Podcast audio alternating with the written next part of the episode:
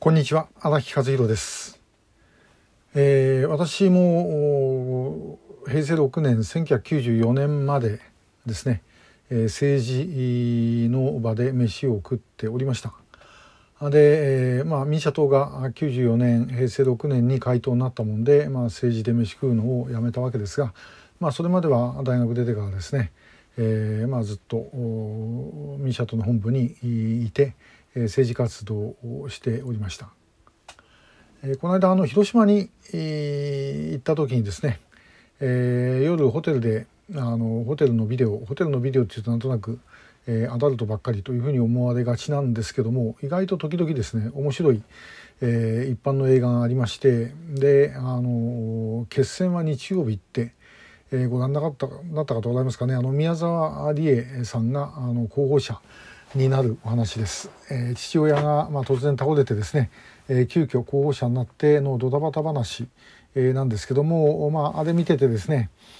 まあなんとなくいろいろ思い出しました。で、えーあの中であのまあちょっと脇役ではあるんですけども事務所を仕切ってる一番上の秘書さん、えー、と小市万太郎さんでしたっけ、えーのですねあのあれ見ててああこういう人いるよなーっての本当にですね思いましたね。で、えーまああのまあありえないっていうこともあったんですけども、まあ、一方でですねあそういえばあのあこんなことあるこんなことあるなんてのも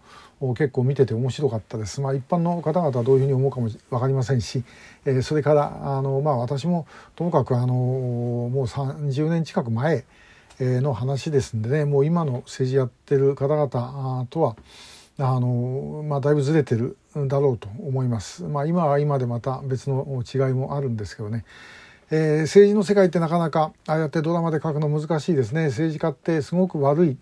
えー悪者っていう感じにですね書かれたりすることが多いんですけども、まあ、そういう人ってあんまりいないんですね。で政治家って、えーまあ、あのこうどんなに悪役みたいな感じになってる人でもすごい優しかったりとかあるいはあの意外と義教心があってですねえー自分の何の得にもなんないことでもやるっていうような人っていうのは結構多いと思います。まあ、昔と今と比べてどうか分かりません。えー私昔しか基本的に知りませんし、まあ、今の議員さんとは、まあ、お付き合いしている方はたくさんいますけどもとは言ったってもう立場が違いますからね政治の中にいる人間としてではなくて外にいる人間、えーとして、えー付き合ううわけですから、えーそういう意味ではあの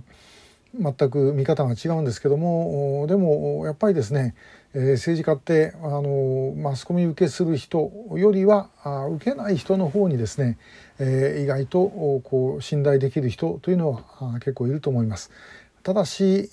これはもうまあ前から同じようなこと何度も言ってますが、えーこの人だったらば全部やってくれるなんてことは絶対考えない方がいいです。えーそういうもんではないですね。これその政治家というのはあの投票によって当選してくるわけですからその人をどういうふうに使うかということが一番大事なんですね。えそれをやることによって、まあ、あの自分たちの思いを実現させていくということで、えー当選したらそれでおしまいということじゃないんだとそれはぜひ考えておいていただきたい、えーというふうに思います。えーまあ、前から言ってますように安倍政権になってですねまあ、あの安倍さんがやもう拉致問題解決するっていうふうに言ったために、まあ、自治体やなんかの動きは、まあ、良くなったことは間違いないんですけども一方で民間の動きはですね運動は私はかなり低下しちゃったと思います。任しとけば大丈夫だと。で結果どうだったのかもう言えば分かりますよね、えーそういうことです。だからまあそうではいけないんだということで自分たちの手で政治を動かすという努力が私は必要なんじゃないだろうかと。思います。で、えー拉致問題について言えばですね今あの政府は基本的には、まあ、結局だからその自分でどうするってあんまりないんですね。これはもう昔からそうですけど。で、えー要はあの今の拉致対策本部だってかなり重要な役割の一つはですね、えー家族会の人たち特に、まあ、横田早紀江さんをですね、えー怒らせない。